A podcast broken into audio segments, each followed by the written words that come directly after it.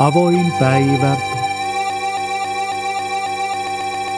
Hyvää huomenta. Kuoleman kauppias on kuollut, kirjoitti ranskalainen sanomalehti vuonna 1888. Ruotsalainen Nobel oli tullut tunnetuksi räjähteistään. Monikirjavin sanakääntein nekrologi kertoi, miten kuuluisa kemisti, dynamiitin keksijä, oli Euroopan rikkain kulkuri, joka oli rikastunut silpomalla ja surmaamalla viattomia. Alfred Nobel oli nuoresta iästään asti ollut kiinnostunut kemiasta ja erityisesti nitroglyseriinistä. Vuosien työn jälkeen hän saikin aineen valjastettua ja 40 vuoden ikäisenä hänellä oli jo yli 300 räjähteisiin ja erityisesti dynamiittiin liittyvää patenttia. Nobel ei koskaan ollut sotaisa mieleltään. Hän ajatteli dynamiitin jopa edistävän maailmanrauhaa.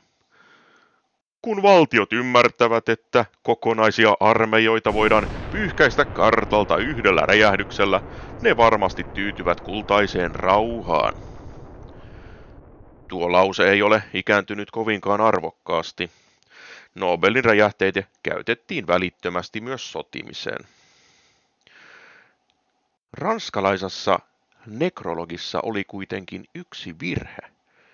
Sydänkohtaukseen kuulut ruotsalainen ei ollutkaan räjähdetehtailija Alfred Nobel, vaan hänen veljensä Ludwig. Tarinan mukaan Alfred Nobel luki useammasta lehdestä oman nekrologinsa ja järkyttyi.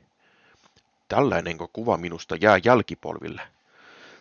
Tällaisenko perinnön minä jätän maailmalle?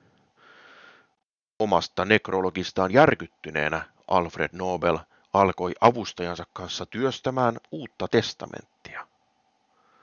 Hän kirjoitti ja viilasi sitä kaksi vuotta.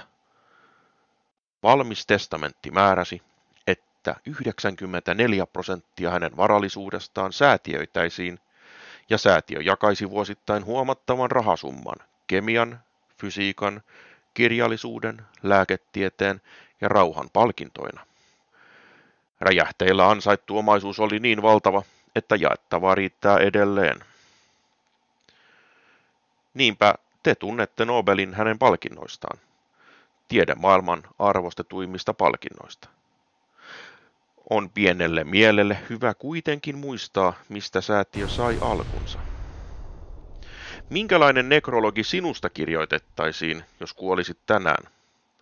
Miltä tuntuisi lukea sanoja, jotka jälkipolville sinusta kirjoitettaisiin? Omia tekojaan voi muuttaa nyt. Vain harva meistä voi Nobelin tavalla muokata niitä kuolemansa jälkeen. Mukavaa päivänjatkoa kaikille.